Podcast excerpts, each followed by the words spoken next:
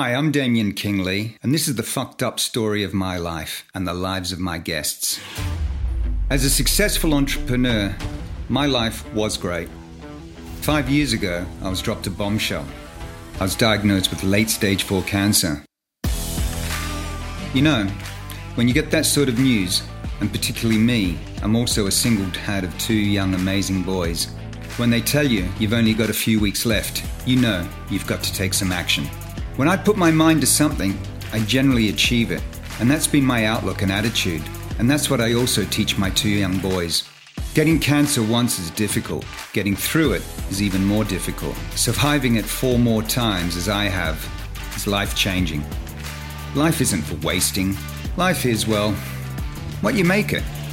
And in this series of podcasts, I'll be speaking to unique and inspiring individuals about their life, their personal stories, struggles, and experiences.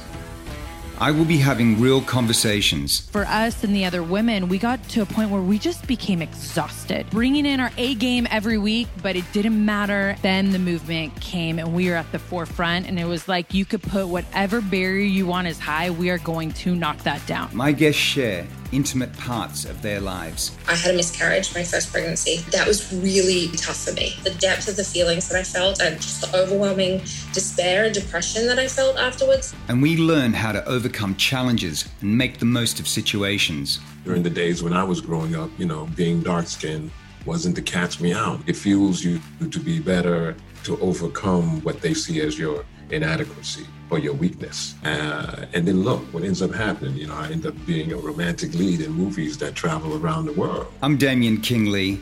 The good, the bad, the ugly, and the most beautiful aspects of living are going to be explored on my podcast, Life Is.